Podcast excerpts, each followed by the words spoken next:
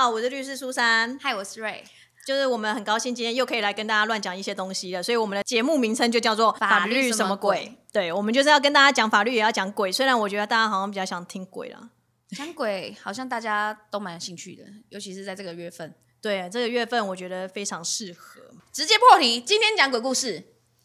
不讲法律了吗？那拜拜。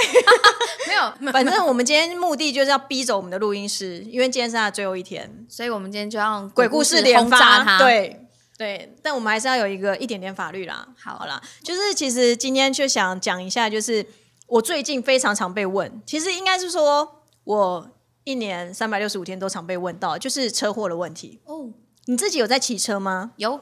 你有发生过车祸吗？上次我们讲一个，可是我不知道后来有没有录进去，就是讲我同学出车祸，那你自己嘞？我自己也有，可是我同学那个是后来也有诉讼。哦，就是反正就有人从快车道冲出来，嗯。然后他不慎撞到他，嗯。然后结果那个人过世了，对方求偿他，嗯，然后他那时候最一开始就是有肇事见责嘛，最一开始他的负呃他的造责只有百分之三十，嗯，就一直渐渐渐渐渐渐到第四次的时候，他的造责已经到了百分之五十，这是一个很莫名其妙的行为，而且大概上个礼拜去开调解庭，对方还跟他说，哎，百分之五十，你如果还不跟我们和解，我们就再去找人家一直在鉴定，鉴定到你的造责比我们大为止。哎、我必须先跟大家讲，就是发生车祸的时候，其实要干嘛哦？就是因为真的车祸太常发生，很多人真的一辈子大概都会有发生过个一次吧对啊，就是车祸发生当下、啊，我们都会跟大家讲说，你就是当下要记得，就是要打你的警示灯。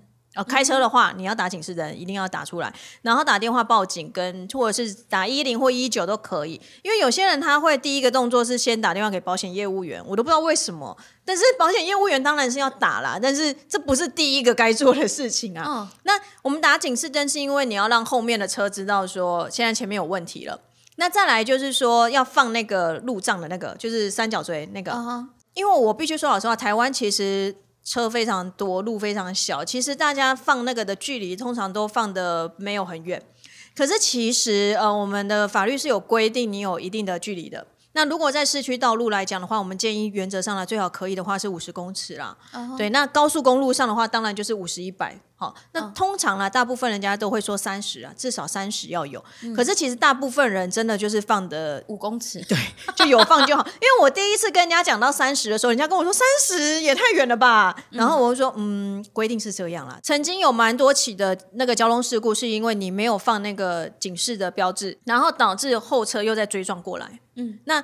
之前曾经有在高速公路上是有人就是走来走去还是干嘛，然后就又被后面的在撞飞了。对，所以我们都会跟大家讲，你那个一定要放。那这个之外呢，你接下来下车的时候呢，就是当然，如果对方是凶神恶煞，你自己要小心一点啦。对，嗯除此之外，就是会跟大家讲，就是你手机要带着。好、手机带着要干嘛？不是要去录对方啦，是要拍你的车子，你自己的车子跟对方的车子。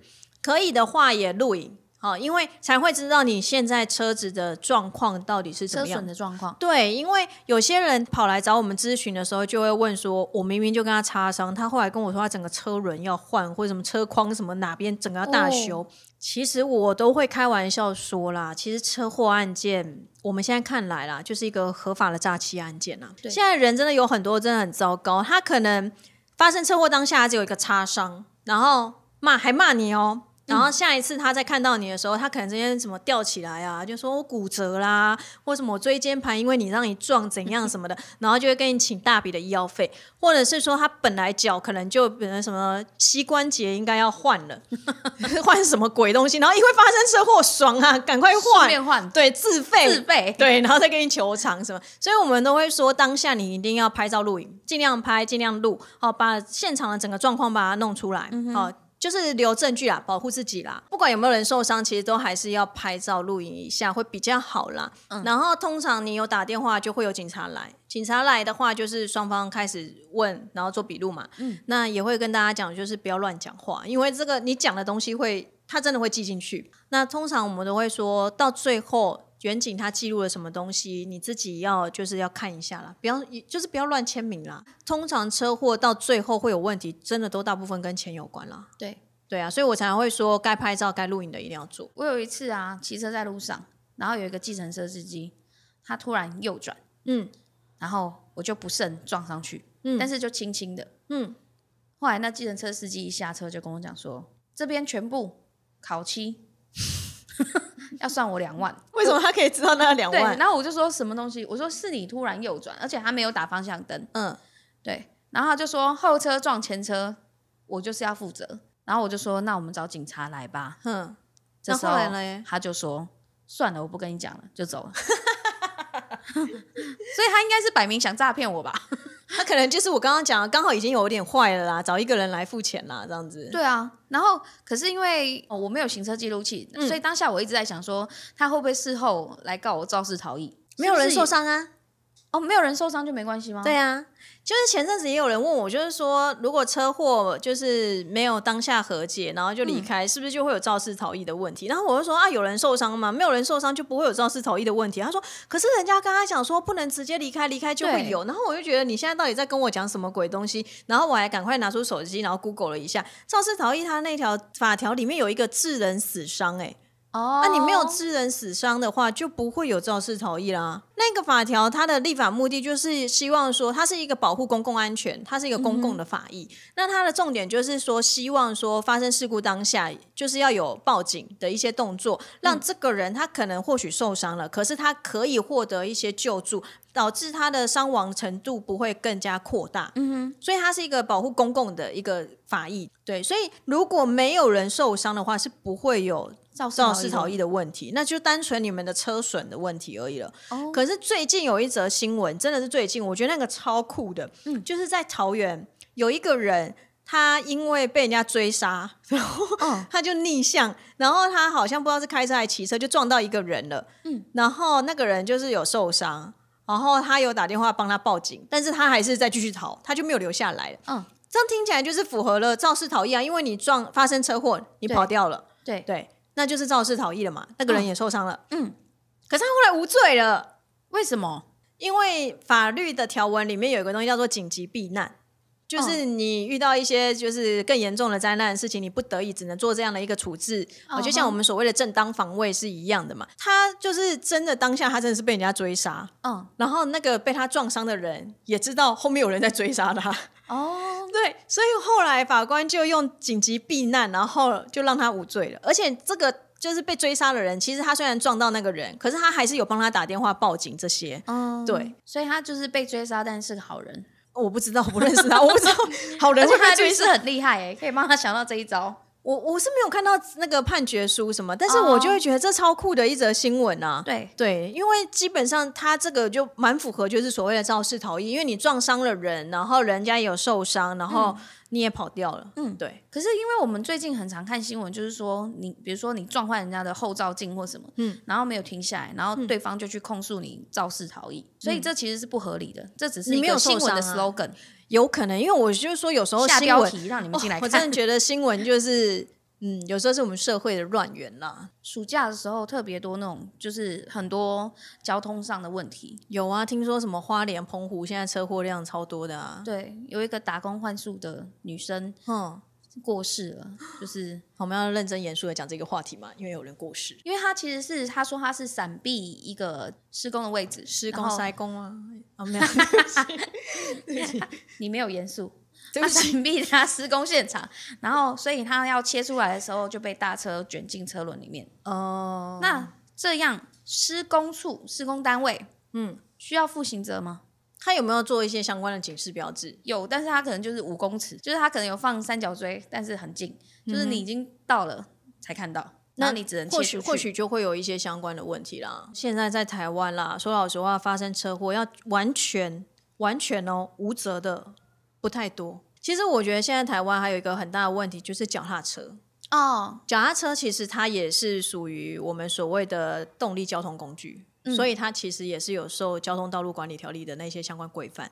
可是大家都会觉得自己就是个脚踏车，嗯等同于行人。电动滑板车呢？电动滑板车，我前阵子因为我有去试乘，然后嗯后来就发现，其实好像电动滑板车，我之前就看新闻是讲说，好像它其实是不可以在一般道路间就是它很常在人行道上面飙车、哎，对，我就后来想，嗯，超快的怎么好像跟我的认知又不一样了？对啊对，如果说没有为它设一个刑责，他们就很常因为其实像脚踏车。车来讲的话，现在是蛮多都会逆向，哦，然后或者是说，就是他就等同自己是行人的概念，然后就会什么红灯左转右转什么，反正就没在管啦、嗯，对。那我之前也有处理一个案子，真的就是因为他红灯左转，嗯然后导致一台摩托车好像就是雷残还是干嘛，然后他就。被判了过失伤害，因为我们道路交通管理规则里面它是动力交通工具的样子，这个要看仔细看一下条文了。对，但是脚踏车确实是有被规范在里面的。而且现在人还有一个问题，就是常常那个方向灯都当装饰用，哦，对常常转已经转过去以后才打个一下，这样子打一死了这样子。我根本不打，那这你也拿他没辙啊。我每次都超想检举的，然后当我手机拿出来的时候，它已经切过去了。对啊，但是好像我看最近的新闻有讲说，有些东西以后会变成不能检举。他说，因为好像造成警力过大的负担什么的。因为我很哦常在路上差点被脚踏车撞，还有电动滑板车。电其实滑板车，我是在想，它到底能不能算在动力交通工具啊？我前几天跟我妈妈出去，在百货公司前面就已经我们是绿灯了，可以走了。然后就有一个阿尚，就是明明就是红灯，他就硬要右转，然后就是差个大概十公分、二十公分就会 A 到我们这样子。嗯他就是死命的要转了，我们大家都已经在走了，他就是死命的要转。我心里当下就有在想，说我到底要不要来给你撞一下好了？然后我就出名了，好，算了，我们今天还是要讲鬼故事。我们现在要讲的是，就是恐也是适合今天话题的。第一个是自强隧道，要够恐怖哦。哦，自强隧道这个蛮恐怖的吧？只要有骑自强隧道的人，好像都有觉得那地方怪怪的吧？就是骑进去的时候，你就会特别，有可能是因为它是山上洞，对对对对对有可能。但是就是养的隧呃自强隧道是非常凉爽的。然后就是之前有一个富少炸隧道事件嘛。就是他开很快，然后进去，然后撞到施工人员，然后就妹子跟施工人员都过，就是都往生的这个新闻。嗯嗯嗯，在以前，其实自强隧道就已经是我觉得蛮凉爽。凉爽，嗯对，蛮邪门的一个隧道。嗯，然后先讲我自己亲身经验，大一新生都一定都会出去夜游啊。然后所以我们那时候就是，呃，学长说要带我们去外双溪烤肉。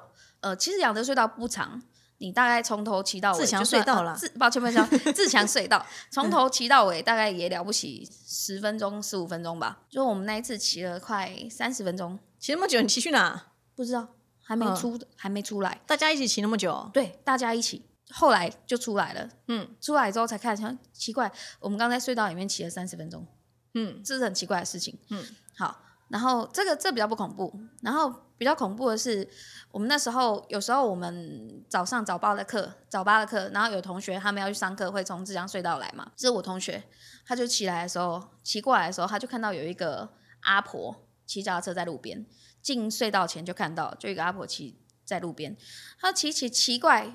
他就眼角余光就发现，他后照镜还在看到那个阿婆，他骑车速度大概都有六七十、七八十哦，还一直看到阿婆，嗯，而且阿婆还离他越来越近。以速率来讲，他一定是狠狠甩阿婆几条街那种、对啊对啊对啊，只能看到他车尾灯尾都快看不见，这对，样没有。然后他就是骑骑就想要，诶，后照镜为什么还看得到那个阿婆？嗯他就觉得有点奇怪，然后还发现那阿婆离他越来越近。阿婆有流血之类的吗？没有没有，哦。就是阿婆好像没有脸，就是这个不确定有没有脸，他只是说他还看到那阿婆，嗯。然后阿婆好像还在笑，然后他就觉得很可怕，然后他就雷残了，嗯。然后雷残蛮严重的，就是赖上面不是有新闻嘛，他还说自强隧道是全台北最恐怖的四大隧道之一，说实嗯在台北也才几个隧道。随随便便都有自强隧道，好吗？OK，对啊，但是它真的确实是蛮可怕的。嗯，如果在自强隧道里面撞坏了那个 旁边的东西，政府要他赔，这是合理的吗？有可能会哦。我最近就有遇到那个什么，就是在捷运站里面把玻璃打破，然后就被捷运局求偿的，也是有的啊。因为他雷惨雷的蛮严重的，所以好像有撞倒一个告示牌，嗯然后这是要赔钱的欸，一只还要一万五哎，哦，这么贵啊，那个东西、很贵啊，哦。啊，他弄损坏的、啊，当然要赔啊，这是这很简单道理。所以不是道路设计不良，不是啊，那是他自己雷惨呐、好吧，我没办法帮你了。对，他只能跟阿伯求偿。对啊，那阿伯啊阿伯好像不止他看到过。那第二第二个鬼故事啊，第二个，第二个，我觉得就有道路设计不良的问题了。养德大道也是每年都会很多事情，然后其实最有名就是某一年有一个有一个游览车从山上下来，嗯然后说刹车刹不住，嗯然后就蛮多人走了的那个嗯 case。那个地方是一个下坡，对，呃，又是一个很大的转弯，对，所以很容易就是会有人在那边刹车。就骑太快或开太快都也会有这个问题。对嗯我讲的不是这个游览车的事情，就是在我们有时候晚上，因为我们是戏剧系，有嗯时候晚上就是排演啊，或者是剧本的部分都会弄很晚。嗯后来我同学就是晚上要下车，晚晚上要下山，然后就骑车下山，然后他就骑骑骑骑骑，就发现奇怪，为什么前面有一台大的很像公车，然后一直打闪灯，嗯可是那时候已经一点多了吧，不可能还有公车啊。嗯然后他其实远远就看到他在打闪灯，所以他就有点要往外，就是往外切这样。嗯然后他就发现那台车一直摇晃摇晃摇晃，然后就冲下山，嗯就掉到那个边坡下去，嗯然后他就吓疯了，然后他就停下来，然后就赶快要打电话要报警。然后这时候，因为他有载他女朋友，嗯嗯，然后他女朋友就说：“他确定有他有在在载女朋友吗？有有他有载他女朋友。”然后所以他们就往那个边坡看，嗯就什么都没有。嗯然后就有人说，那一台游览车其实它没有处理干净，所以他们嗯一直在做轮回的事情。这件事过后，我朋友是没有发生什么事，嗯也没有发烧，什么都没有，嗯就是就是这样就过去了。嗯但是他们一直觉得这件事情很怪，嗯然后还上网去查了说，诶，当初就是这件事情有没有申请国赔，有没有道路设计不良的问题？嗯嗯嗯。对，然后好像是说确实是道路设计不良，据我所知，那边就是其实设了非常多的警示标志，，对，就包含要减速，还有速线的问题什么的。可是因为真的现在人在路上几乎都没有在遵守交通规则啊，嗯，对啊，大部分啦，大部分啦，大部分都没有在遵守啊。对，就像那个你说行车要保持那个安全距离，嗯，台湾就那么小了，车那么多，怎么可能每一台都保持那个安全距离？就是其实不一定是每一次遇到他们一定会发生什么事情，他有时候只是因为他一直在从同一个地方一直做同一件事情，嗯所以有时候你们刚好频率对的时候，你就会看到，嗯但是他不一定会害你，真的不是遇到都一定是坏的啦。对对啊，就是大家可以好奇听一听，但真的也不需要这么害怕。你不用让每天就是神经兮兮想我旁边现在有什么之类什么的。我每天在家，我都觉得我旁边好像有什么，然后我都会觉得你不要来烦我就好。因为我朋友前一阵失恋，嗯，然后他就说我不习惯一个人，然后我就说你现在回去就看一个鬼片，越恐怖越好。然后关了灯之后，你就会觉得，哎，厕所也有人，床底下有人，旁边有人，镜子里面有人，你就不是一个人啦。就是这样。超乐观，不用怕其实我都常常会觉得我家应该也有别人，但是我都会觉得就是大家相安无事就好嘛。嗯，你不要来害我，我我也害不到他了。说老实话，嗯 如果在路上发生的车祸，嗯确实是因为道路设计不良，这样可以跟这样是求国赔吗？如果真的是因为一些道路设计的问题，那的确你是可以请求国赔。那比较常见的就是，比如说道路上它可能哪个地方瓷砖没有贴好，或者是说有个坑洞没有填补，那没有填补，然后而且也没有放任何相关的警示标志。对，那这个时候的确就可能会有国赔的问题了。通常啦，国赔这个东西，某种程度上它有时候也算是比较不好告的诉讼啦。对，因为你也必须要说明这个地方国家哪里有缺失，有什么公务员人员该做的他没有去做到，通常会告得赢的那种，大概就是很明显。就是也有一个问题存在啦。比较麻烦的是，有时候像我们所谓的车祸案件，如果是发生在像卖场里面的，因为其实卖场里面，我不知道为什么，我觉得现在卖场里面停车位置越来越难找，然后有时候就会有一些行车纠纷。那在里面发生车祸，到底算不算就是算车祸吗？还是怎么样？这个已经变成是在私人的场合场所里面了，它已经不是公众道路，所以基本上你打电话给警察，警察原则上他就是过来做一个备案的动作，他不算报案哦，他就是有做一个记录，就这样子而已，因为这是私人场所了。所以就不归就是警察去管这些。可是如果你要说保险可不可以清零，那其实要看你的保险保的是什么。那有些是会保那种车损的，就是车子有损害的。那那一种来讲的话，基本上其实就算你是在卖场里面发生车祸，那有些保险还是会请赔的。啊哈，那如果是就是你在那个卖场，嗯，然后被别台车 A 到了，嗯，但是你却没有就是那台车已经走了嘛，可能他 A 到就跑了，嗯，那这样怎么办？这个时候你就变成要看卖场这边可不可以提供给你那个监监视画面。对，那如果说基本上我是觉得卖场有些应该都是会提供啦，对，因为毕竟。他不提供之后，我提诉讼，我也还是会跟请求法院跟你们调啊，或者什么的。通常这种情况下，大部分就会变成你要自己去走诉讼了。嗯，对，跟对方请求赔偿啊什么的。其实我都会跟大家讲，就是车祸发生最好啦，有什么样的证据就是尽量多留。所以我刚刚才会跟大家讲，就是说可以的话，就是要拍照录影。那还有就是不要随意的离开。我们有遇过那种，就是现场跟你说，我们就谈和解吧。对，我们现场就谈吧，谈好了，我钱拿了。好，然后散会。好，隔了大概几个月后，就收到什么过失伤害的告诉或者什么，就传票来了。基本上你在那边就是不要随意的就离开，或者是你们就算真的谈好了，看能不能就是写一张东西，大家签名。就是有些就真的会就是装作没这件事。他即使拿了钱，可能因为现场没有任何的录影，然后也没有证人，然后他就会说：“哦，没有拿到钱呐，你还跑掉啊什么的。”天哪！就是会有一些道路，他可能刚好那边就是没有监视画面。如果这个人又受伤，他又说你跑掉，那你这样不是只有过失伤害，你还有肇事逃逸？哎，过失伤害是可以撤告的，因为它是我们所谓的告诉乃论。可是肇事逃逸，我刚刚有讲过，它保护的是一个公共的法益，公共的东西基本上是不能撤告的。公诉罪，对，就是所谓公诉罪了。所以原则上，就算我真的有跟你和解了，你说你要撤告。那你也只能测试过失伤害，而不是肇事逃逸这部分。所以，就算有和解，就算你说要撤告，这个罪还是会存在。只是说，法官可能会因为你们有达成和解，那他可能就会判你比较轻，他可能是让你可以呃一颗罚金。或者是说就缓刑之类的，对，所以我们才会说，基本上发生事情，真的不要想说什么啊，你没事，我没事，大家各退一步啊，就算了。对，以前人最会这样，以前人其实，然后就先骗你，然后等下再来告你。对，以前人真的其实还蛮善良的啦，真的就会觉得说。啊，是不是我自己骑车开车也有问题？那双方都会有这种想法，都会觉得啊，你没有很严重就算了。可是现在人不是，现在就是我就算一点伤，我要把它弄到很大之类的这样子。对，所以我们都会说，真的保全证据是保护自己啦。那如果是在像我们刚刚讲自强隧道那种比较阴的，嗯，我们觉得比较阴的地方的地段，嗯，出了车祸，嗯，法律上他没有证据，但是他有。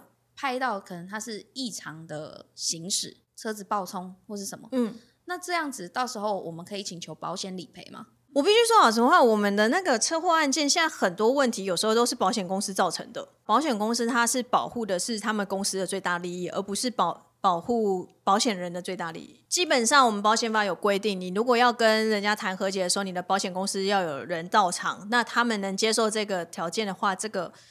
他们才能买单嘛，你不可以自己去跟别人谈条件以后，然后再叫保险公司买单。所以原则上，像这种车祸谈和解的时候，保险公司一定也会会派人来。可是其实有时候保险公司他可能在金额上他就会很强硬，他会说这个不赔，这个不赔，这个不赔。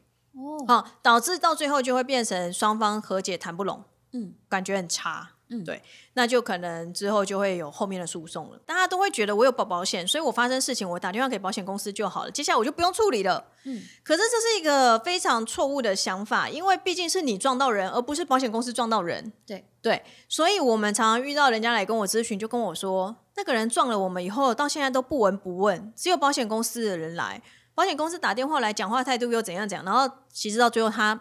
伤没有很严重，但 emoji 非常的不好，对，所以他就会提高。所以在这边就是要跟大家讲，因为毕竟发生车祸是你自己跟别人发生车祸的，所以原则上你比如说一些慰问或是什么的，你其实自己该做的还是要做，而不是什么都丢丢给保险公司。丢给保险公司的话，其实会造成对方可能会感觉很差，那可能就会有后面的后续的一些诉讼的东西。